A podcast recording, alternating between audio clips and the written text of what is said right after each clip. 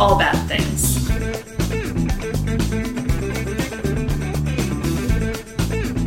Tragedy. Tragedies, disasters. That's Bad things. trigger warning for everything possible. What? Hello. I'm Rachel, And I'm David. and this is All Bad Things. Welcome, everybody. Welcome. Follow us on Instagram, Twitter, Facebook, TikTok, Twitch at All Bad Things Pod. Email us allbadthingspod at gmail.com. Join our Facebook discussion group and our Discord Do all of those things. and Reddit. Man, there's so many things to remember. All the social medias. All the uh, all the things. check, literally check them all. Just check everything. Yeah. Ha! Here we are, another midnight recording sesh. Yes. and uh, wrapping up another uh, three-parter. One of probably half a dozen we've had at this point. I'm guessing. Well, I have some news. What? It's not a three-parter.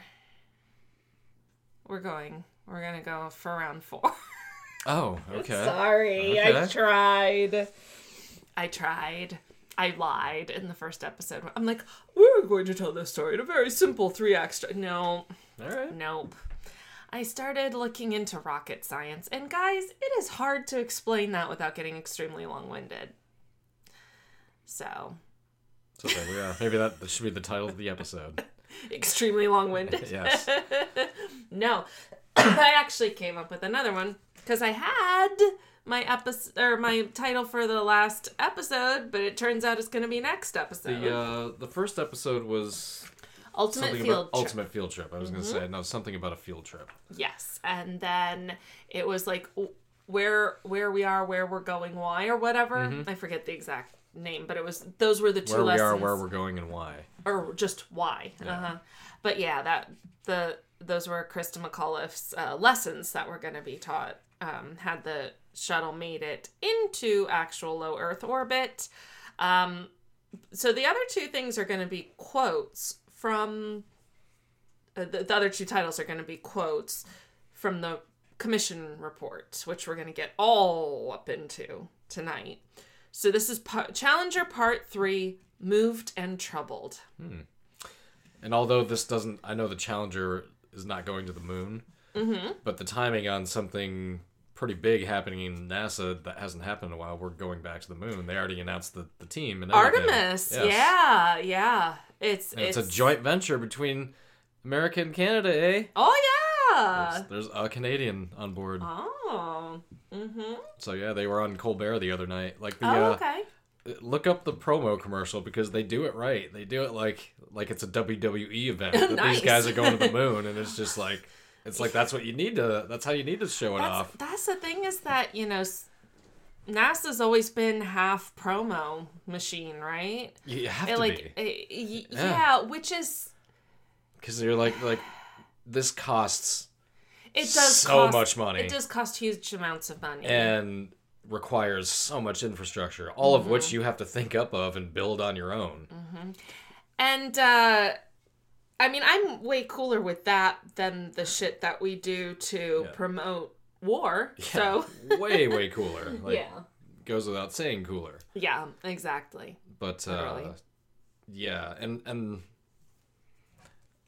when something like this is that has just happened it, when it was i mean pretty much was a like a almost like a celebrity event Yes. So many uh-huh. people It were was. watching it. It was a promotion. yeah It and really then this was. and then this happens and then there's a Yep. collective mm-hmm.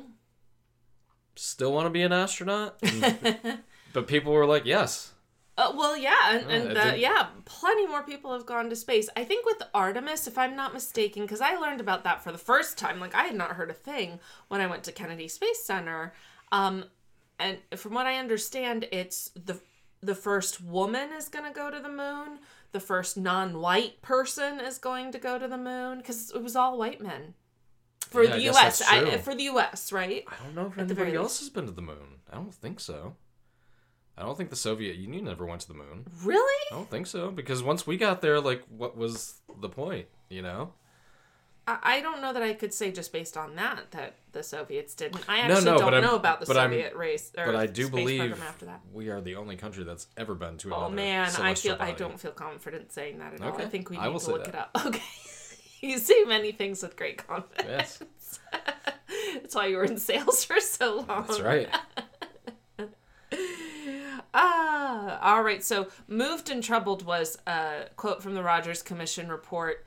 That's it. They said that Reagan was very moved and troubled by the disaster. I Everybody here, was. Mm. Yeah. Here's my contention. Non-psychotic people were absolutely moved and troubled. I don't know that Reagan was genuinely moved and troubled. Not sure. I think he was like, "Motherfucker, there goes all that money and all my my PR that I did." I bet you anything that his first thought was for himself. Yeah, most That's likely. how little I mean, of a benefit of a doubt I will ever give that man. you also have to be that arrogant to be president. In mean, general, really. yes. Mhm. So, yeah. Mm-hmm. But yeah, his first thought was probably, "How do we spin this?" Exactly. You know. Yeah, because he's a motherfucker. So, on January 28th, 1986, the U.S. Space Shuttle Challenger exploded shortly after launch in front of an international television audience of millions, killing all seven people on board. The incident is often described as a defining moment in the lives of those who witnessed it. Uh, Did you did you see today that I put a picture of what I looked like in I did, yeah. 1986? I was a year old. I also put up a Kid, Kid Rock meme for fun.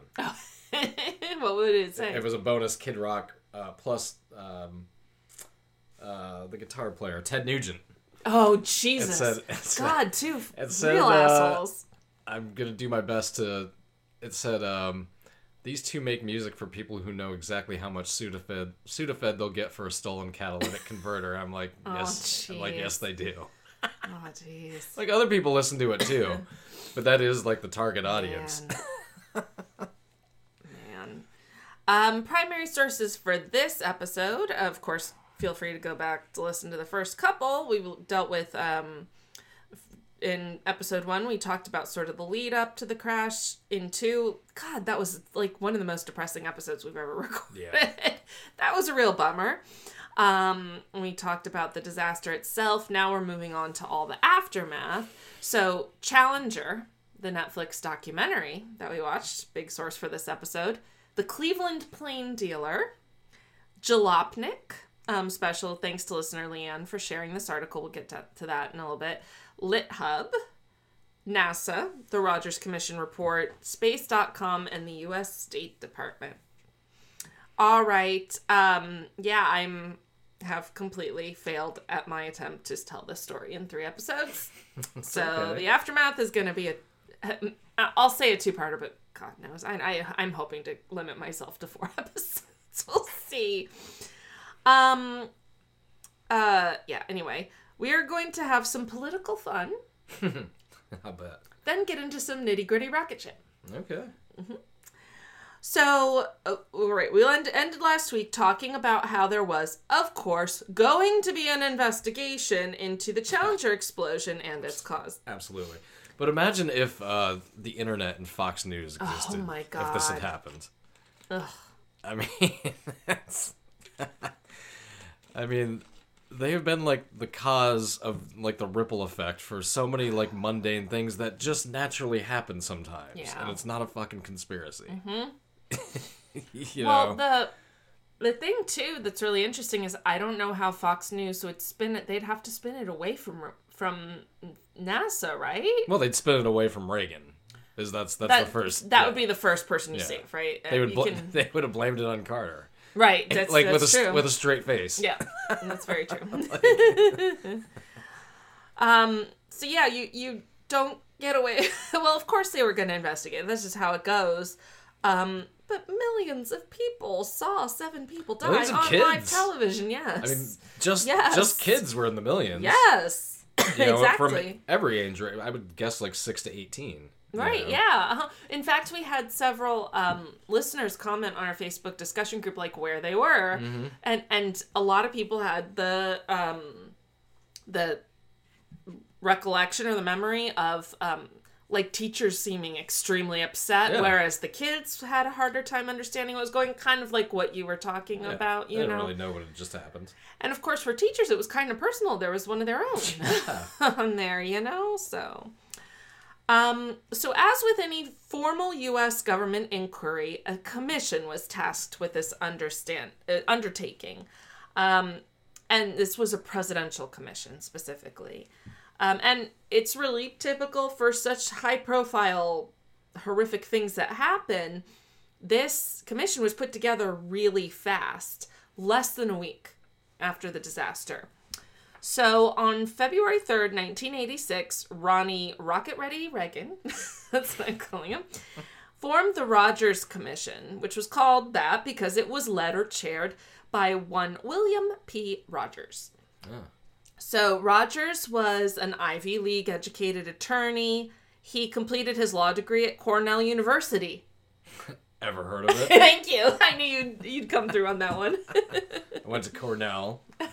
Ever heard of it? Ever heard of it? I don't even remember going. I was drunk all the time. That's right. That's what he said. Not Rogers. The, the Office. Watch The Office. Anyway, um, so he graduated from Cornell in 1934. So even at this point, he was 52 years out of law school. He Yeah, Cornell might have only been 52 years old itself at this point. possible. like, like it might have been the same. He became a practicing attorney in New York. He made his way to assistant district attorney of New York County within four years. And I'm pretty sure New York County is like New York City, right? Okay. So he Mm-hmm. I think it- that's kind of like just it though, and like maybe a borough or two. Yeah. Oh well. Yeah. Like, isn't the Southern District of New York um like a huge? Even though it's like a very specific district believe- court, it's huge because of the fact that it's New York City. I believe population-wise, it's like the most populated district there is, Mm. like in America. And also, I'm pretty sure they have like a ridiculously strong track record of convictions. If I'm not mistaken, the Or prosecutors do. At least a decent one, which No, I, I'm pretty uh, sure it's it's kind of notorious yeah, for that. for you know? high-profile cases. That's Yes, uh-huh. that's a pretty that's a pretty big deal. Um, he took a short break from law during World War II when he served in the Navy aboard the USS Short. Intrepid, Short break fighting Nazis. right? As a lieutenant commander. Jeez. After a short time back in the district attorney's office, he flirted with the DC elite through serving as counsel for various various Senate committees, while also bopping back and forth between practicing law in both New York and DC. Uh, his first major appointment was as Deputy Attorney General for the first Eisenhower administration.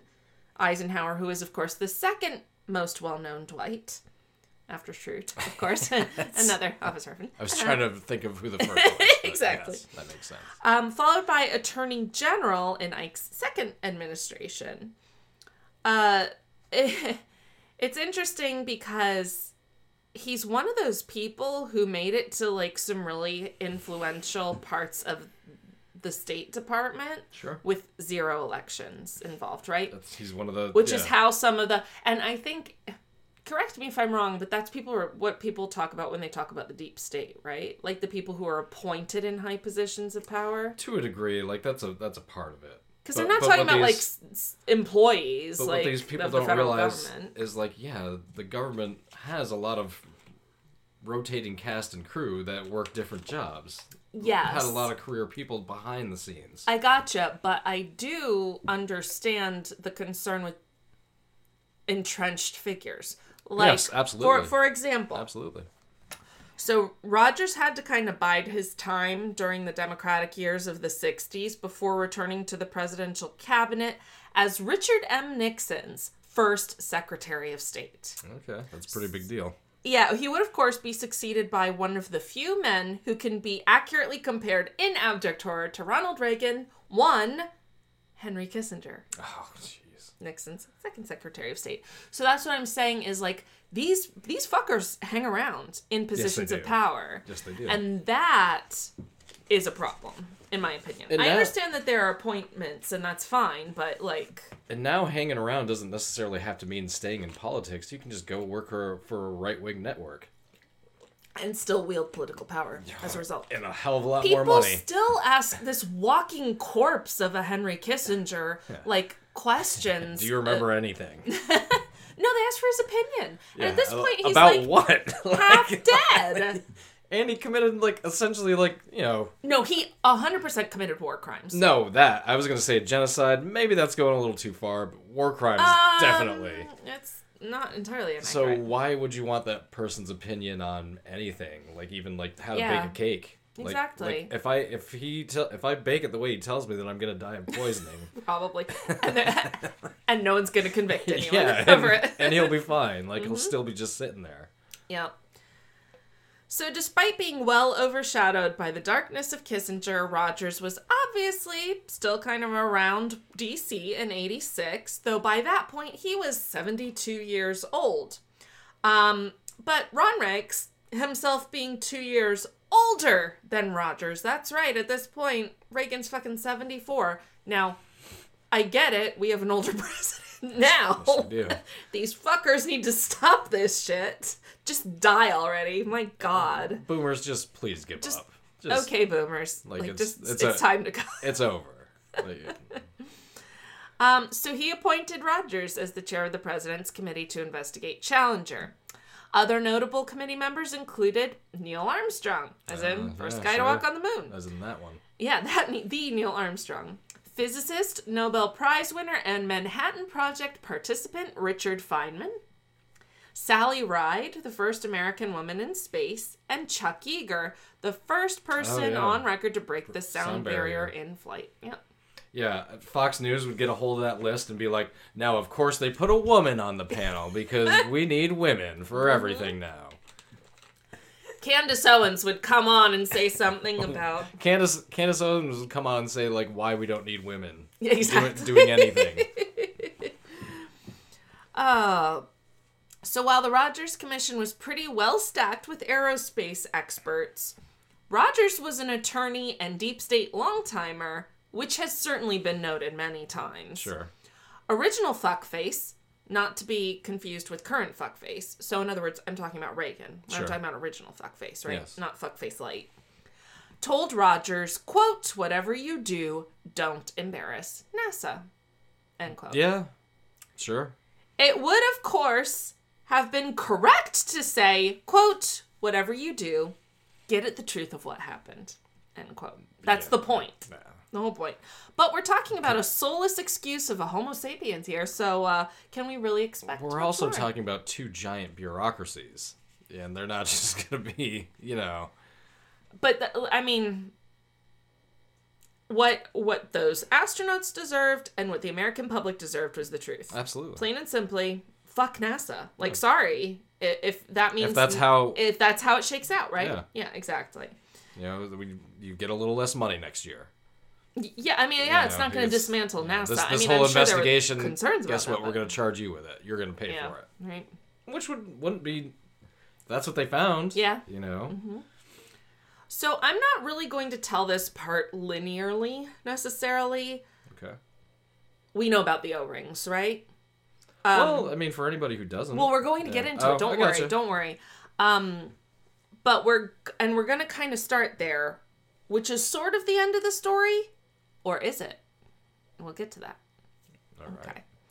Um, I have titles for these sections that I'm not going to share with anybody because they're dark humor, and considering the topic, I don't feel they're appropriate. So you know what I did?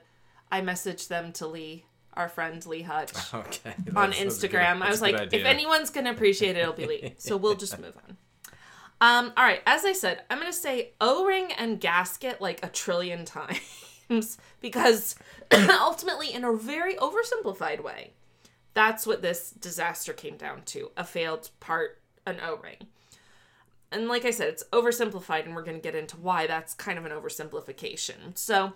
The first evidence of this failure on the Challenger was found almost immediately after the disaster when photos and video footage cuz this was this was watched, right? There was so much evidence of what happened just visually, right? I mean, the the share of the audience that day was probably like fifty percent. Right?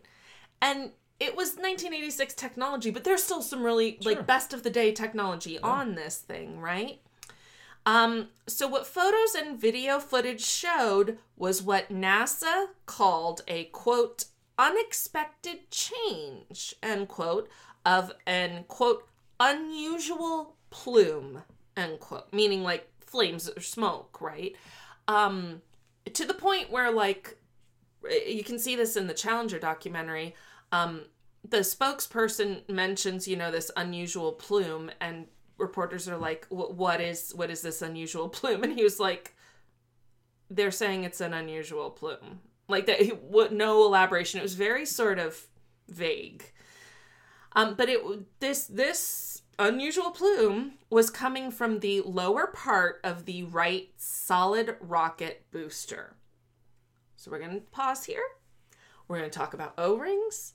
Then we're going to get into rocket science okay? So david what is your understanding of what an o-ring is?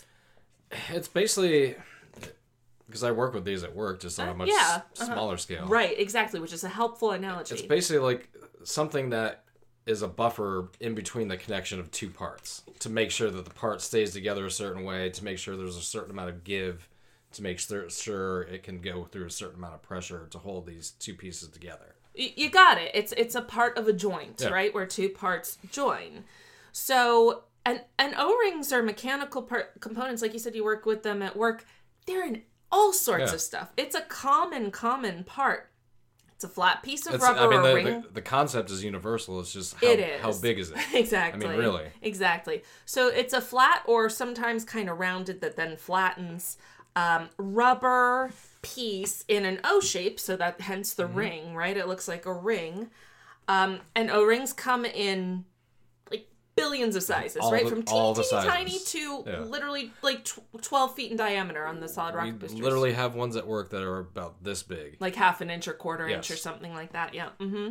Yeah, absolutely. Because that's how versatile they can be. Because there are joints of that Mm-hmm. size in, in various applications of of mechanics. What what I picture immediately is um, when you replace a shower head. You know, you screw on the shower head, and there's there's this little flat pla- um, rubber piece that you put on the pipe, like between the pipe and the wall, and the like the little pipe on the shower head. And as you tighten or screw on, you know, the one pi- the shower head onto the pipe, that O-ring, that it, it's also called a gasket. The, those terms, you know, can we're going to use kind of simultaneous or um, interchangeably here. The pressure of those two parts joining compresses the gasket or the O-ring, and that compression is what creates a solid seal. Yes, and make sure Between it the two parts. And also the, the main reason is to make sure you don't damage either part Yeah, that's because true. that You're right. because Uh-huh. it's there to prevent that friction. it buffers right Mm-hmm. between the two parts exactly so it's a seal and protection of erosion of the actual joint Yep. joining parts right Because if you have uh, objects in motion that fast, then that means they're both going through a whole lot of pressure, combustion, Uh-huh. reduction, all sorts of shit. Mm-hmm. You know, and you have to have something that keeps it level. it keep it, it buffers like you said yeah Yes. hmm yeah that makes sense um and you know thinking about like o-ring and also called a gasket you ca it kind of gives understanding to the phrase don't blow a gasket Yeah, I mean, yeah. because That's when shit breaks down, Exactly, even, the at, i- work. Right. The idea is that if a gasket, you know, blows, it means it fails. In essence, the seal is broken, right, between two parts. Yeah. As again, just kind of falling through on that shower head example, if we had an O ring, a gasket between the pipe and the wall and the shower head, if it quote blows, what happens? Water goes everywhere, right? Sprays Yeah. through. If the shower head is on, it sprays through that seal. The seal is or leaks. I guess best case scenario. Like at work, like if if the line breaks down, the first thing we do is we check the You? we check check the gaskets. That's, 'cause Ah. that's usually what it is. How funny. I mean, because if it if even if it just disintegrates a little bit, it could Mm-hmm. let something that's not supposed to get through get through, and so that Absolutely. so yeah, it's- a fairly common thing. Thankfully, we're not sending anybody to space. That's why That's why it's okay for it to be a common problem at your work, Yes. right? Because it's not hurting anybody. No. like it, the worst it's doing is causing a nuisance, right? And Yeah. needing to be replaced. It's And causing it can't be a lost efficiency nuisance. That's for damn sure. essentially. Um, and this is all a very, very, very small scale and low stakes analogy, right? Of of what happened to Challenger.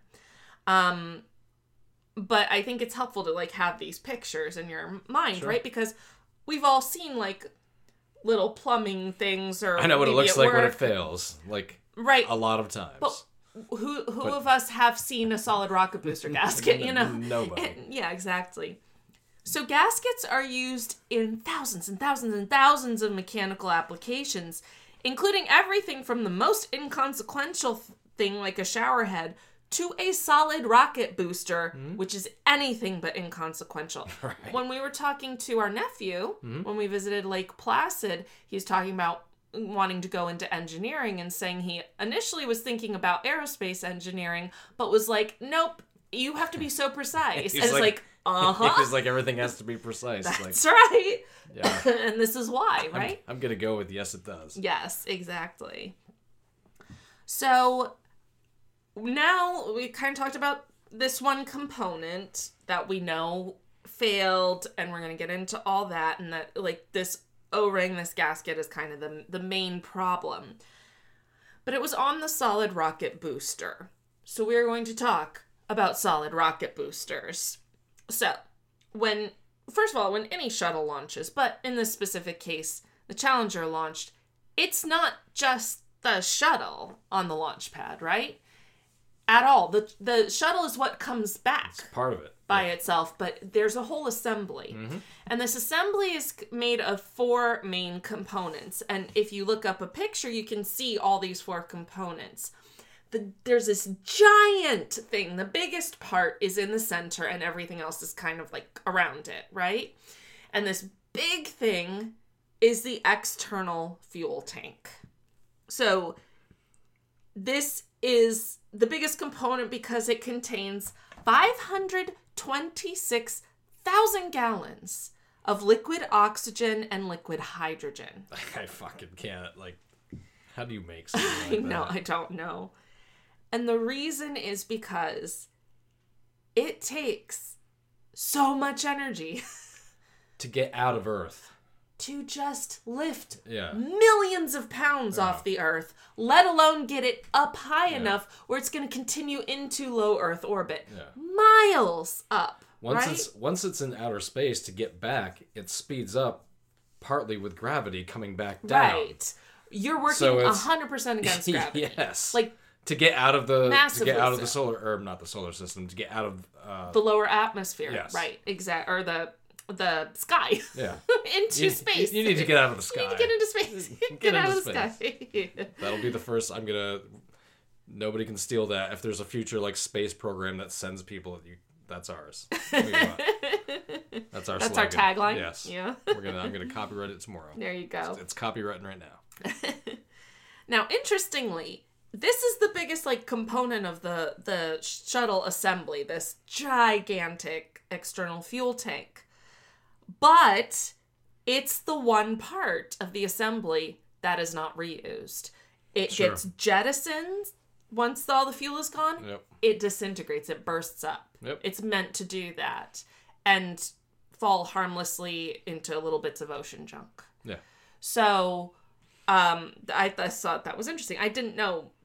I, I didn't know that. I didn't know any of this. I'm learning all of this, so and I'm that's just, sharing the. with you. And that's just the the main booster. Like you, also got the two. Uh, no, no, no. Those, that's not a booster. Oh, you're it right. is a the, the- tank. The, gas tank. It's a fuel tank. And then you've got the the rocket well, let's boosters talk about well. that, right? The other two major components, but it's actually three parts. Um, it's the shuttle, right? That's the one, and then two solid rocket boosters, and you can see that in an assembly too, right? So you've got the giant external fuel tank in the middle, the shuttle kind of like belly onto the um, external Mm-hmm. A fuel little tank. above center yeah, little and then the solid rocket boosters are along on the side. side. Um, so there's a left and a right solid rocket booster. And all of those components, the left SR, and the, those are called SRBs, right? Because everything's an acronym in government, but also it's easier to say. So you have the, the left SRB, the right SRB. I keep wanting to say SOB. that's not it. And the and the shuttle in the middle. Um, and those are all meant to be reused. So those are all reusable parts. Not as is, like the solid rocket boosters need a lot of refurbishing, but still. So what the SRBs do is provide the get up and go, Sure. as it were. So what is using all those 526,000 gallons of fuel? These gigantic The SRBs. SOBs, yes. Um, now, these gigantic SRBs are incendiary devices. The way that helps me think of it is to think of a firework. Sure. Right? Yeah. I mean, it's yeah. A firework doesn't itself have quote fuel in it, but it has something that can explode Has or an can igniter. exactly the the the burn part. It can burn and c- create a contained explosion Mm-hmm. is the idea, right? Um, That's that's. I mean, basically what a firework is—a contained exactly. explosion. Exactly. So just imagine it 10 trillion times larger. Yeah, Um, no. and in a very controlled manner, right? Like if you set off a firework, that thing can go right up, right? That's not how a space shuttle You can works. go right into your eye. or, It can chase you around. Or blow up your hands. Yes, I have a fear of fireworks. I will never be around them. But anyway, I, I don't mind watching them from afar. I think that's kind of the point. Anyway, but you know, um, th- it- there's so much that goes into creating a safe and well, say relatively speaking, Yeah. safe and controlled explosion on this massive scale that has to requ- has to give has to provide so much thrust to get this entire assembly assembly millions and millions of pounds up And those and out those equations were done over and over and over and over initially again. by hand Yes, in the early days right and then eventually they- in the room computers because they had to be sure about everything. Yep. Absolutely, absolutely. So instead of having like gunpowder or uh, like some uh, fireworks have gunpowder and stuff in them, right? And we have Essentially. rocket fuel. Well, uh, so they, they would, uh, other incendiary devices may use like granular propellant. Propellant, propellant is the thing that burns, right? Solid rocket boosters use solid propellant. This was not something I knew until reading about this. Um, they do not contain liquid. Okay. They're called solid rocket boosters because they contain solid propellant. Okay. Um, Okay. so I didn't. If I had dug into that, we'd have gotten into like three more pages. But from what I understand, from what I read, the propellant is essentially, and I mean, you know, I'm making like little gestures with my hand, but we're talking. The so the the solid rocket boosters Did were you see one? no, I saw the Saturn V, Oh, okay. um, which was a different assembly and I believe larger than the SRBs. Wow. even Okay. larger. Yeah. No, that's that thing nuts. is enormous. But the SRBs were, and I think I give okay, um, 177 feet long, which is 54 meters, or what? Not quite two football fields. I don't know. I can't. Yeah, I can't do that. no, No, a that's football, not a football field is 300 feet. Oh, long. okay. So it's small. It's shorter than a football Yeah. field. Okay. Yeah, that would be really Yeah. big. 100 yards is 300 feet. Yeah. Yes. and it's 12 feet or 3.65 meters in diameter. So 12 feet in diameter, that that's large. It's Bigger than this room. it's bigger than this room. So this this solid propellant, from what I understand, from what I could tell, is sort of almost like a I mean, obviously you're not gonna go touch in this stuff, but like a rubber erasery sort of texture. Sure. So that's uh, if that helps picture it. And this p- propellant is obviously massively powerful. Like I said, it had to provide so much thrust, um, which is just a awkward word to say, but anyway. Um, the so like a firework, right? Apparently, like the biggest fireworks, the huge displays they do, you know, um, at most will launch about 650 feet or Okay. about 200 meters into the air. before exploding. You know, it's just there, poo, ooh, ah, and all that. Um, that these solid rocket boosters need to get millions of pounds off the surface of Earth through the Earth's atmosphere. And in order to be able to do that, these SRBs are so powerful that together, the twin SRBs provide combined thrust power of 5.3 million pounds. Wow. I, sure. Right? Why not? Um, around two minutes into launch, now, of course, this is a launch that goes as planned. The SRBs detach from the shuttle. Now, the shuttle is like jettisoning the fuel tank, the SRBs. Shuttle goes up. The SRBs have their little poof parachutes and just float down to the ocean That's right. They do. where they're recovered Yes. and reused, uh, refurbished and reused. Um, and now, for the record, I think I put this in later. I'm just going all over the place. But anyway, the Challengers SRBs were still flying through the air on their way to who knows what with solid rocket propellant. Right. Fortunately, there's apparently like protocol to this.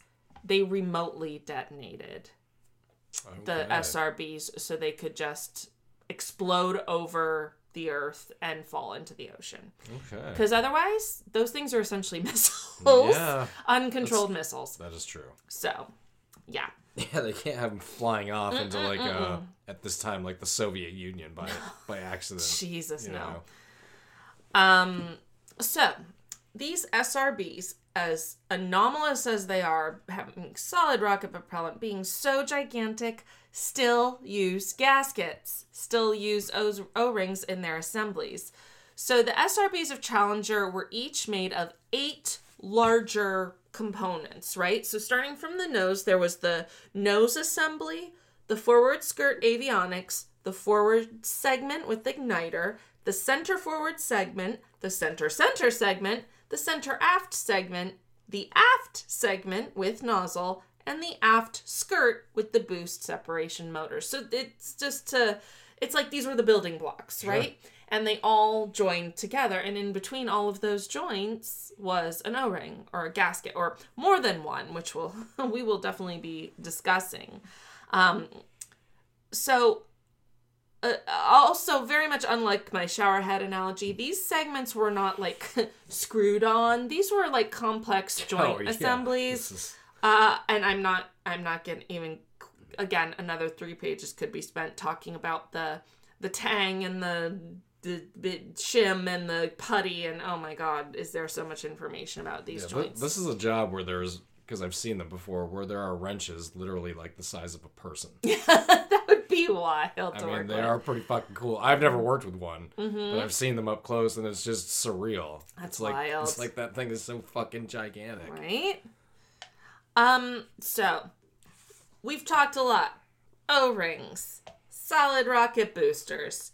Now we're going back to where we started with the commission. Okay, Rogers Commission. How did all of this come out? That there was a problem with the O-rings in the solid rocket booster, and that's what essentially caused the issue with Challenger. Well, and then we're going to talk about how it wasn't just this, and we're going to talk about so much more. But back to Rogers Commission. the Rogers Commission, you know, I said that uh, Rogers, William Rogers himself, was sort of like a deep state guy, very entrenched in the state, the U.S. State Department. Um, He was a he was a careerist in, yes, very much so in government. very much so. And he was primarily like he was the head of this commission appointed solely at the will of Ronald Reagan. Sure. And when Ronald Reagan told him like don't embarrass NASA, he took it seriously. Now I'm not saying that was the right thing to do, but you can see where that was the It set the objective kind of in motion exactly. a little bit. Yeah. Um so he was actively looking to pacify baby Reagan, right? Sure.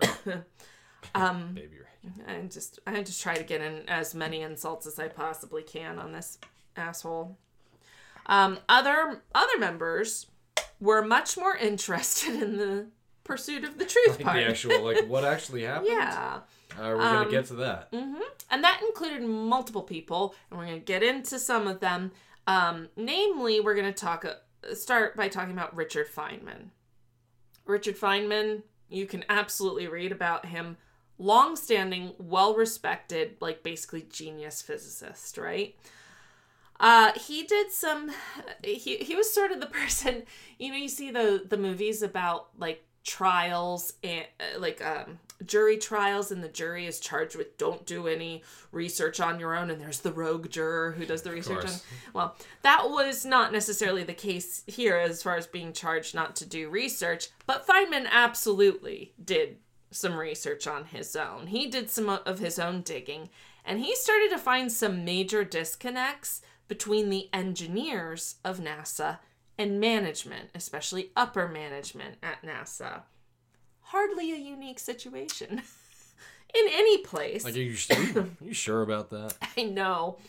But an especially dangerous one given that NASA was engaging in literal rocket science. Yeah. Right? So, Doing things that, up until they do them, have Mm-hmm. not been humanly possible. yeah, exactly. and then you hope that you execute that part of it. You know, but there have been two instances with space shuttles where that did not happen. Two instances? With space, like the Challenger and the Columbia, like we've lost two space. Oh, oh, I shuttles. gotcha. Sorry, I lost the train of thought there. I gotcha. I gotcha. Um, so in a commission panel, you know, panelists, the um, members of the commission can ask questions, right? Um, it, it- that's the inquiry, hence the inquiry part, right?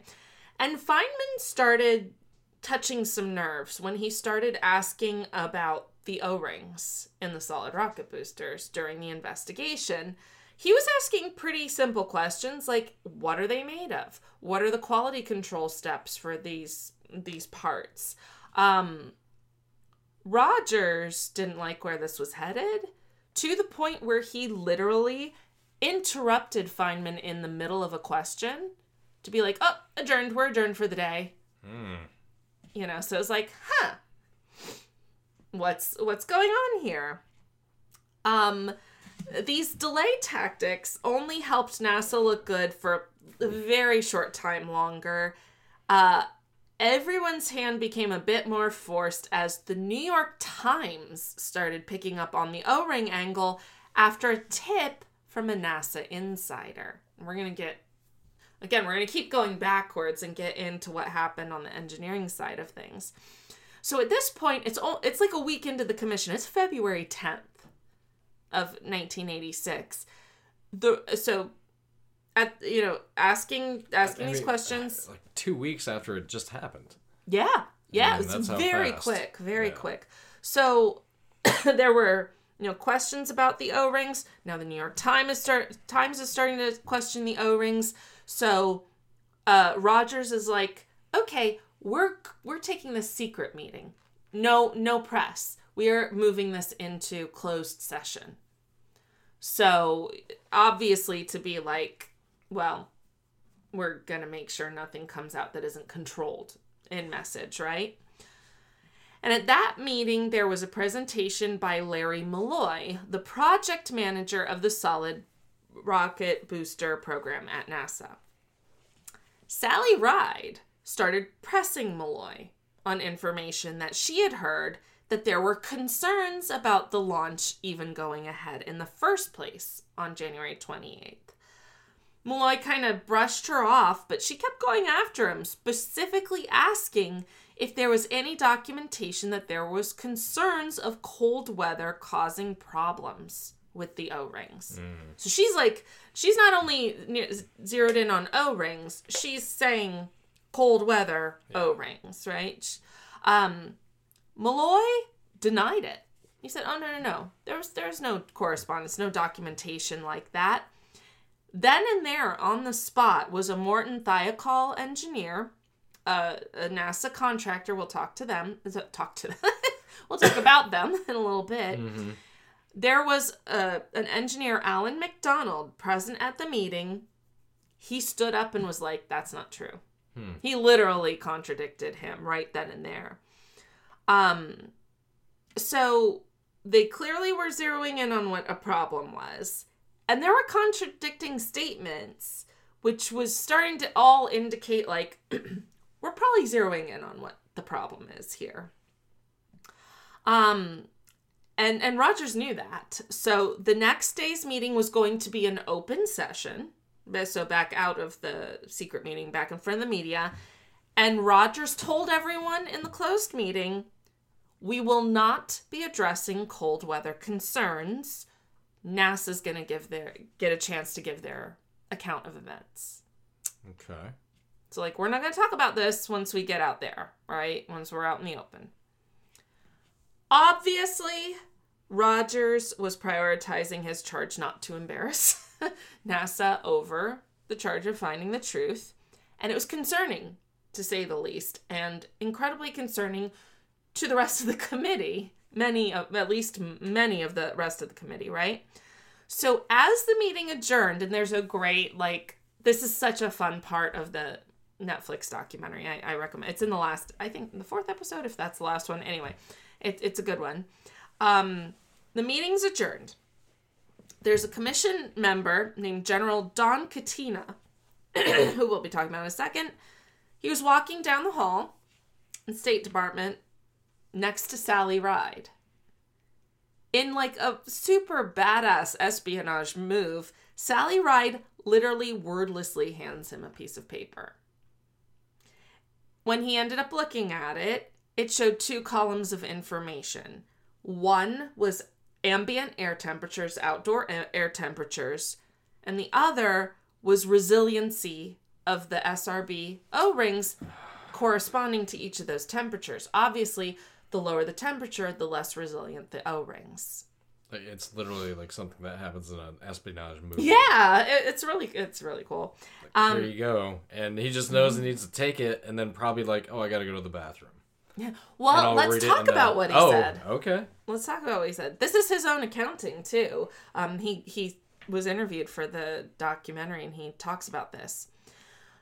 So by giving this in, so Sally Ride's a NASA insider to say the Sure. least. She's Yeah. a shuttle astronaut, right? She was putting herself in a real precarious situation. Well, because she kind of yeah. It, this is basically cor- corporate espionage, right? In a way. Um, and Kutyna understood that. He's like, this is important information, but it can't have come from her. We need to get this out there somehow without implicating her at all. right. And he decided, Kutyna decided, to have Richard Feynman, the physicist, over to his house for dinner that night. Um, they had like had a a bonding moment. Uh, why don't I have this in here? I remember writing this. oh well, do you have it on the next page? No. not that I see, but Kutyna and Feynman actually kind of became friends during the process of the inquiry. Uh, uh, Kutyna came across as like a real down to earth guy that Feynman liked, and also they both kind of hated the State Department because uh, Kutyna was a general, and there's apparently like a lot of tension between the military and the State Department, Oh, just in course general, right? Oh, yeah. like a rivalry or whatever. Yeah. And so they they kind of bonded over that. So Kutyna decided to have Feynman over to dinner to his house that night. And Kutyna took Feynman into his garage. And he had an Opel GT, like a fancy sports car, right? That he loved, mint condition. He's one of those enthusiasts who took care of it and everything. An Opel's a pretty fucking nice car. Yeah? Yeah. I wouldn't know, but whatever. I think my Ford Fiesta is a very nice car. Okay. Wasn't sure what to say there. I know. So many, th- so many things came to mind. So this is what Kutyna said happened. He brings uh, Feynman into the garage, shows him the car. He points to the engine of the GT and he said, "Professor, I have O-rings in these this engine, and they leak when it's cold." And Kutyna said that Feynman looked over and on like a table in the um in the garage. Kutyna had like spare little O-rings he said that Feynman picked one up, looked at it, and didn't say a word. Hmm. So the next day, February 11th, in the open meeting of the commission, Larry Mulloy making a presentation talking about the joints of the SRBs. And then, kind of with a few whispered words, Kutyna helped Feynman time out when he should go in for the kill. So Feynman addressed the commission. He pulls out a little little O-ring, like a whether it was the one from the car or not, I'm not sure, but it just like a not not a solid rocket booster O-ring, but just a normal size one. And he's like, you know, I put this in ice water and it affected the resilience of this O-ring. Um, so he basically just put it out there that, you know, cold affects O-rings, right? Co- cold affects gaskets. And if you've ever seen a bad gasket like uh, that got brittle or or Oh, hard and and, all yeah. eroded, cracked, all sorts of things, right? Well, so what he was saying was, yeah, the cold is gonna start harming the integrity of the gasket. Jesse, there's no reason for that. My goodness, they ate. Yes, they did. Anyway, now they're awake. so what what this is this is what I find so interesting. So Sally Ride passed information to an antagonistic to the State Department general, two-star general, who passed it on to a Nobel Prize winning physicist. And that's how they got this information out there. In open session in front of the media. So this was all happening purely openly, right? Um, Feynman went one step further. He carried out a science experiment Christa McAuliffe would have definitely approved of. He had a glass of ice water, dunked an O ring into the glass of ice water, and showed how the gasket, the O ring, would not bounce back. Hmm. So, just like Christa's experiments in space would have been, Feynman's experiment was broadcast and rebroadcast, making it clear to the American public I kind of remember this a little bit. in the documentary. well, that and I, I kind of remember this being on the news. Okay, well, it was a big thing. Because this was like they finally figured out like what it was. and it got out there too. Mm-hmm. Like, regardless of what Rogers wanted done with that, the information was made fully public that this was an issue. Like who to blame? I don't remember any of that part. I'm sure we'll that went we'll on. get into that. But uh, I do remember when the O rings became like like this is probably the thing. Mm-hmm. This is probably what did it. Yep. So now there is genuine concern about the SRB gaskets out there publicly. Jesse Pinkman. Just does he'll, be fine. He's being so loud though. He's d- interrupting the story. But um, they point out in the Netflix documentary like the reason it was so smart to have Feynman be the one to do this is he's a fucking Nobel Prize winning physicist. Anyone else like, like, starts talking about physics Alright, and go go ahead and challenge this guy. exactly exactly mm-hmm. Like, like literally like one or two other people on Earth maybe can do it. But like that's it. Stephen Hawking maybe Right. And they're they're not they're not going for his opinion. well in and this. and he also wouldn't disagree because Probably Feynman's right yeah. yeah Been like, uh, no, I have reviewed I it myself, and uh, yes, I, I, I, I concur. I concur exactly Yeah, but I do So- remember because I remember being like maybe around a month later where it was the O ring thing started becoming a bigger story. I'm Yeah, so starting this to is just a couple weeks in yeah, I'm starting to mm-hmm. remember this like little by little. okay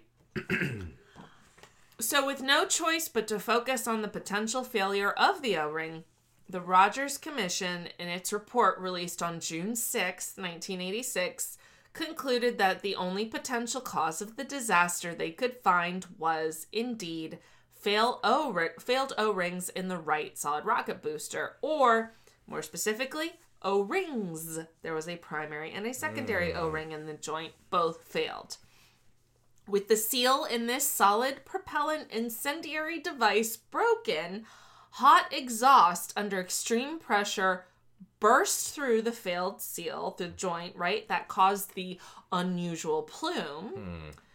And this exhaust eventually caused the external fuel tank to rupture. There was not an explosion in the traditional sense. It's not like it went up in a fireball. Instead, the catastrophic failure of the SRB and the external fuel tank made them unable to do their job, which of course was to fly and propel, but they were already flying and propelling while failing. Because the full structure of the four components of the shuttle, the external fuel tank, and the two SRBs all depended on each other to get the shuttle into space. When two of these components failed, the entire structure was then left to the mercy of natural aerodynamic forces flying at immense speeds into the atmosphere, completely uncontrolled. Jeez. So I mean, th- we're literally talking aerodynamic forces ripped apart the shuttle and the fuel tank. And of course, we discussed last week what happened to the crew in the cabin. and they're out of control, Yep.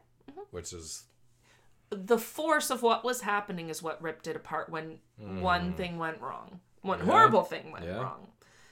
Um, the fuel tank was totally destroyed. They did eventually find about 20% of it in the recovery mission.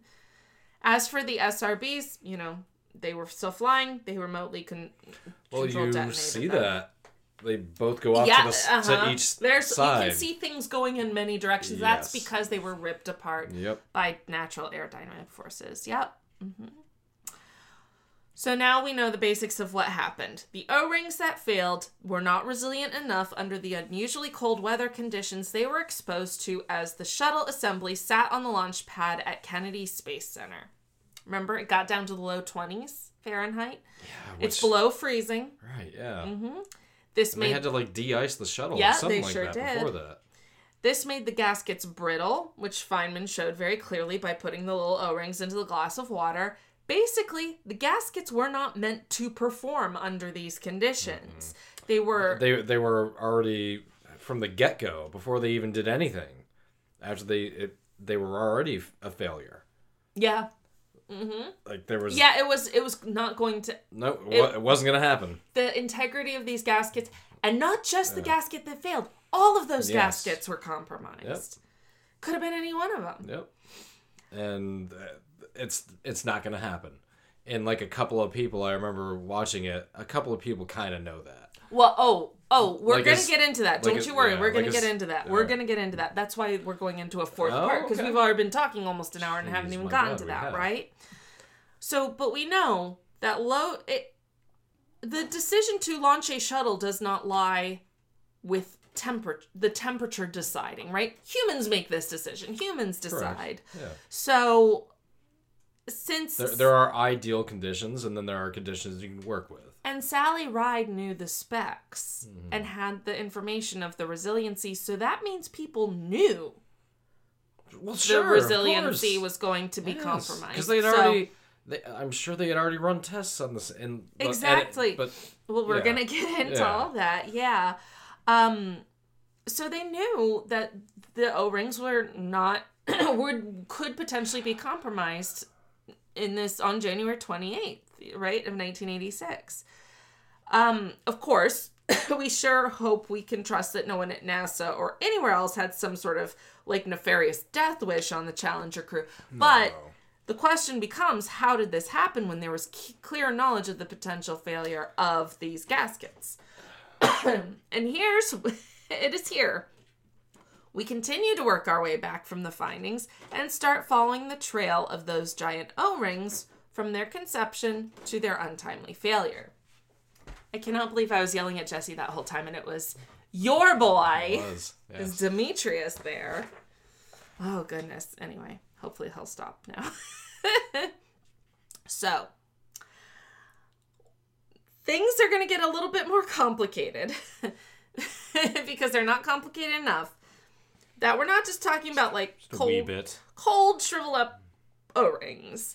The broader scope of this disaster includes a much more nuanced view of the mechanics of these SRB joints that set off a string of problems and really exposed a culture of the normalization of deviance, as we discussed in our Columbia episodes. So, when the shuttle program was being figured out, these solid rocket boosters were key. And it was going to be a big deal for whoever was going to get the NASA contract to design and build them, right? That honor went to a US based company now known as Thiokol, then known as Morton Thiokol, with cost plus award fee contract totaling an estimated $800 million, roughly 5.2 billion today. So they landed that government Yeah. contract, right? It's huge. Thiokol, as a company, started in 1929 making polymer sealants that had military contracts going back to World War II. So they've been involved Sure. in government contracts for a while. Eventually, NASA's Jet Propulsion Lab, JPL, discovered that Thiokol's sealants were good at making solid rocket fuel. At which point, Thiokol's like, well, I guess we're going to get into the solid rocket fuel making business, right? So early on in the contract for the shuttle program, that was announced in November 1973, Thiokol was tasked to keep development costs low, right? It was, in fact, one of the main attributes of their plan that helped them edge out the competition to win the bid for NASA. It was competitively priced. NASA was pleased with Thiokol's cost saving measures and specifically called out the joint design for the SRBs that Thiokol had come up with. So, those joints where those O rings were going to be in. So, the main characteristics of these joints that were attractive was the dual O ring design, having a primary and a secondary gasket, right? So, two of them, and test port, ports at the joints that allowed these joints to be tested for leaks without pressurizing the entire motor of the solid rocket booster. So, those were like two um, features of design that were especially attractive. So as for, I'm gonna go back to the O rings. Oh my god, this is like the story that will never end. But um, the O rings themselves, It's the never ending story. it is an story. It just would have been a lot more oh, boring to tell to a child or whatever. Was that the one? Is there a flying dog in that that comes up at Is the any never-ending story? That's not the Wonder Years. Fred No. Fred Savage was Princess Bride He was, but just for like two scenes, and that was it. with Peter Falk Columbo.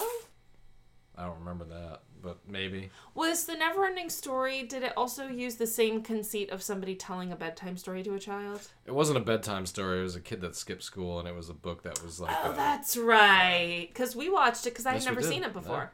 No, no that Yeah, I didn't see it as a never ending child. story is Atreyu, and I can't remember the flying dog's name. Damn it. Um, Wasn't there like a super sad thing with a horse? that was Atreyu. Yeah. Or no, Atreyu was the boy. Um, my God, what was this horse's Spoiler name? alert, there was a sad scene with a horse There was. in the never ending story. I didn't like it. O rings. they were made out of Viton rubber, known for being an extremely durable form of rubber. Um, now, here's where we're going to get into this Jalopnik article. So, it has been asserted in a book called Prophet's Prey My Seven Year Investigation into Warren Jeffs and the Fundamentalist Church of Latter day Saints by Sam Brower. Now, Warren Jeffs is the guy from Keep Sweet and Obey or whatever, that d- Netflix documentary. Well, Fundamentalist yeah. LDS, right? Um, I was gonna say he's from the fundamentalist church, but yeah, I guess the Netflix documentary works too. like in a way i don't want to call anyone out if we have any lds listeners but i feel like we probably don't have any lds listeners. Doubt it, but I mean, like first of all you're in a cult. I'm sorry you're in a cult. But at least you're not fdl lds because they're like in a pedophilic cult. They're in the, like an extreme. yeah. Yeah. like they're actually like assaulting children and shit. So um anyway. Like Scientology.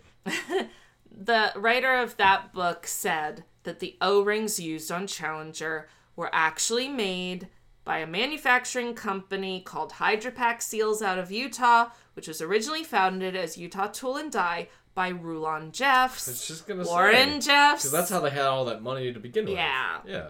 Now, apparently at the time of Challenger, Jeffs was still serving on the board. Roland Jeffs was still serving on the board. Now, I do not doubt that this could be true. They were in Utah. Um, uh, Morton in Ogden. Th- That that very much could be true.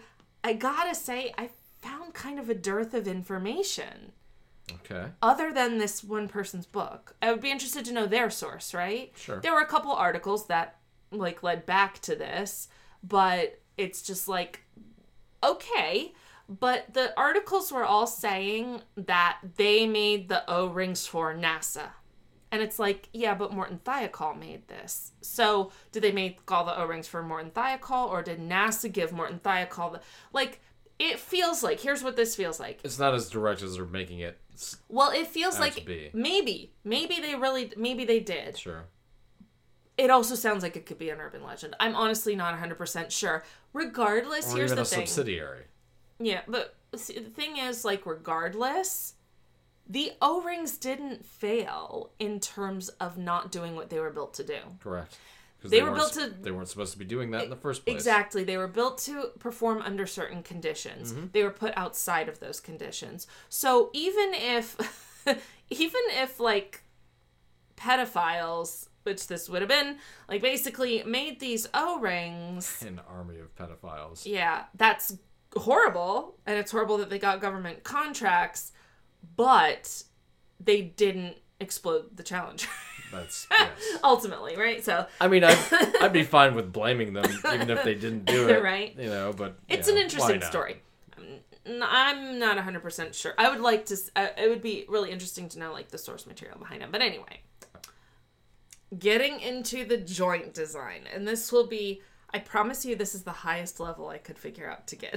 and I didn't even want to get this into it, but it is kind of important because it really does speak to why the gaskets failed even beyond the cold and why this was a big problem that NASA didn't address this prior to Challenger. So, without going into like horrifically excruciating detail, basically, the idea of an O ring is that it performs under pressure because of the pressure of the joint.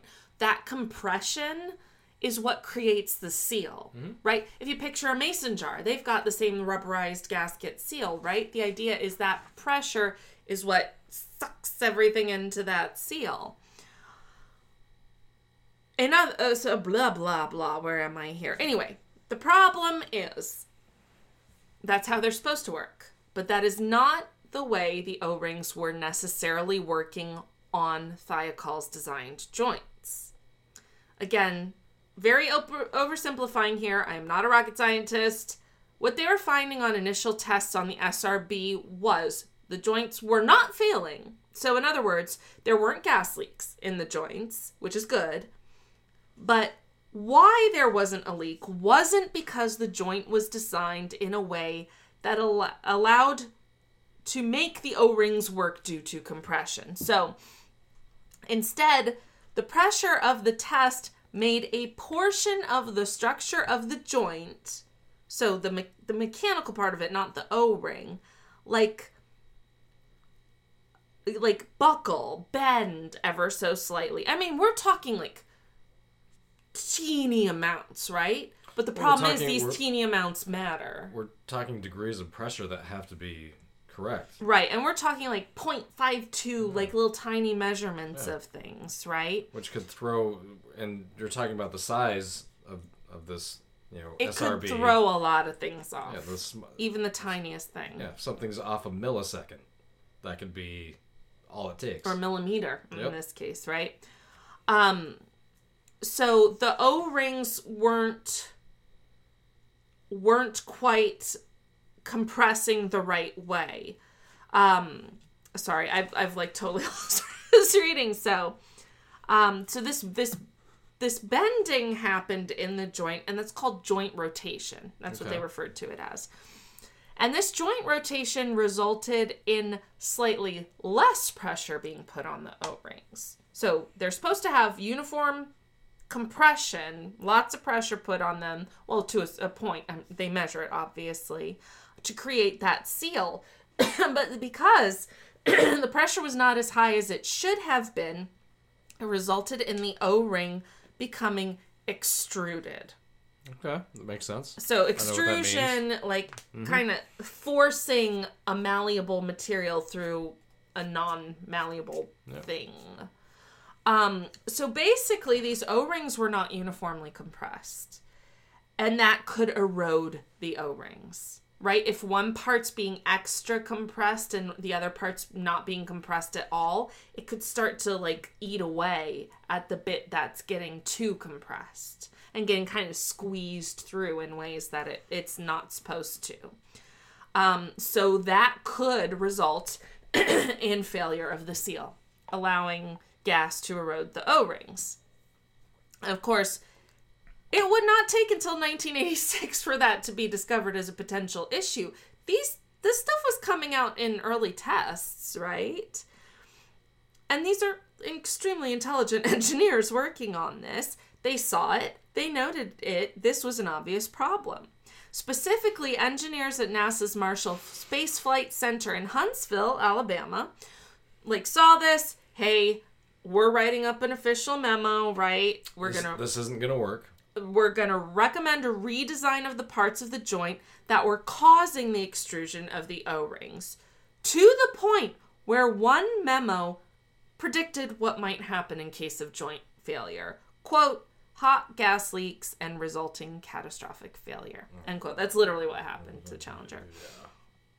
Despite these warnings, NASA didn't respond to this memo. And these memos weren't just from like the Like, janitor It wasn't or like something. it wasn't like they got this like information off of Twitter, which did not exist. But I'm going but I'm going back to what if it did? right? No, this memo was signed by John Q. Miller, great name, by the way, Yes. who was the chief of the solid rocket motor branch of the Marshall Space Flight Center. His superiors didn't respond to this, didn't respond after a whole year. Okay. So he sent another memo to drive the point home. Like, no, this is an issue and you are not responding. pretty serious. Like, I'm telling you again, this is a problem. Yeah. Again, no response. Leon Ray, the engineer who first rang the alarm bells to his superior, John Miller, went as far as to visit two separate O ring manufacturers to talk to them about the risks of this joint design. His resulting memo said that the people he spoke to, so these are professionals who make these O rings, um, thought, quote, the O ring was being asked to perform beyond its intended design and that a different type of seal should be considered. End quote. Yeah. So even, we're not even talking cold. This entire joint design is not working for these O rings. Yeah. It's causing problems for And the the coal is probably just make com is a compounding problem. Especially if these O rings are getting fucked up, right? They're getting extruded, they're getting. Extruded is that's not a small thing. No, it's not. It's, all. This is a bad It's not the thing last fucking thing happening. Mm-hmm. you want to happen in this situation. So this is still just being ignored, essentially, at the t- upper levels. In 1980, the entire shuttle system was studied for flight worthiness. Sure. And the committee tasked to do so brought up similar concerns about the O rings. And there was also static, and you do not want confusion at this stage, but there remained confusion that never really got cleared up during the design process regarding the actual purpose of the dual gasket system, right? There's a primary O ring, a secondary O ring. They both failed in Challenger, but still. Marshall Space Flight Center upper up, George Hardy, would later say that his understanding was that the two O rings were designed as a redundancy, right? If the primary O ring failed, no problem, you still have the secondary O ring. It was redundant to the first to ensure safety. but the committee stated that the reason the secondary O ring was there was for testing purposes. It was not meant to be a redundant system. Again, you would think that's something that should get cleared up Yeah. before I mean, this thing is liftoff, shot right? shot into outer space. Exactly. During the Rogers Commission hearings, there was confirmation of this confusion when Rogers questioned Glynn Lunney a former manager of the STS or Space Transportation System program at Johnson Space Center. so Rogers was trying to clarify. He said, quote, you can't necessarily rely on the primary seal, and if the primary seals seal fails, as you've said here, there may be a loss of vehicle, mission, and crew, end quote. And Lunney responded, quote, I would adjust that to only say you cannot rely on the secondary O-ring, but we would expect the primary O-ring to always be there, end quote. That's just as confusing as it sounds. None of that makes sense. Yeah. It did not get cleared up at all. Regardless, NASA did eventually respond to the committee, meaning the um, Flight Readiness Committee committee's concerns by saying that you know they're going to do larger O-rings, additional joint shims. To that that'll address the concern. Of course, that would not end up helping much, and those O-rings would, of course, fail. In next week, in next week's last installment, I sure hope so. Keeping fingers crossed. We'll talk about the last ditch attempts by engineers to protect the Challenger crew, the fallout of the Rogers Commission report, and the legacy of one of the most televised disasters of the 20th century. And that, my friends, was part That's- three. Yeah. Oh I my mean, god, I did Now I not s- think I was going to go on this long. Well, now I see why it, it needs to. So much tech shit. Jeez. So technical. Yeah. Like the. Using fancy terms like SRBs. What are you doing? no, but. I mean, even some of this stuff, I'm, I'm kind of.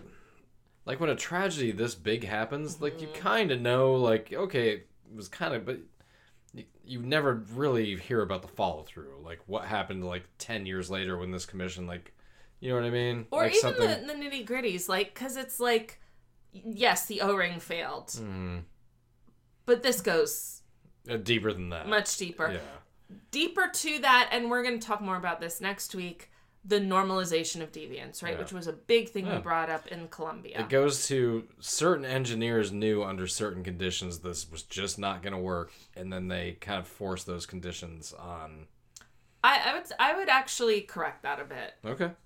Engineers raised the flag. Sure. raised a red flag Right. that this is a problem. They were not just saying, oh, well, we'll let this through. Correct. We're talking about a major disconnect Yeah. between the people actually doing the work, the people That's that better. are hired, That's a better way of putting it. the people that are hired to do their job, Yeah. doing their job, and their management not listening to them. And we all experience that at every All level of work. fucking time. Under what it doesn't matter what the management is. If you work at an auto repair shop, Jeez. if you work at a Gap, Well, I'll tell you, you. you know, there's the always moment, a disconnect. At the moment, I have a manager I very, very much like and appreciate. But I can tell I you, do as well, which is keep is keep nice. going up the chain, Yeah, and things get a lot more disconnected from the way things really work, right? they do. Which is exactly what is happening here. The problem is you're talking about shooting humans into, into space. outer space. You know? so it, it needs a little bit more scrutiny. Although the same, although same scrutiny should apply to anything where people's health, safety, well-being, lives are potentially on the line. These are just extreme conditions. These are extreme conditions. because we're shooting somebody with rockets Mm-hmm. into outer space. And if you fail at that, millions of people will see it, be traumatized by it, and you'll have yeah. to answer for it. I'm sure some people were. I don't remember being traumatized. You were a child. I, Yeah. I, I don't think it's. you No, know, no, no. the But I'm just saying, some people probably did. But I just remember being like, it was just the first example of like that wasn't supposed to happen, was it? Like, like even having like even that little bit of forefront of mind, being like, I don't think that's the uh, that's the Mm-hmm. That doesn't look right. yeah. Nope. Yeah. So that was part three of our now four part. For now, I hope that's all it is, guys. I am so tired of reading the Rogers Commission report. Of our four part Challenger episode, that was part three, Moved and Troubled. Moved and troubled. I'm sure he was. I'm sure you were, Ron. Ron. This has been another episode of All Bad Things. It's almost. It's 2 a.m. Yes, it People, is. I'm just tired. If it's 3 a.m., Matchbox 20 will sing a song. Baby. It's 2 a.m. I might be lonely. That's the anyway. So that was part three, moved and troubled. This has been another episode of All Bad Things. I'm David. I'm Rachel. We'll see you next week.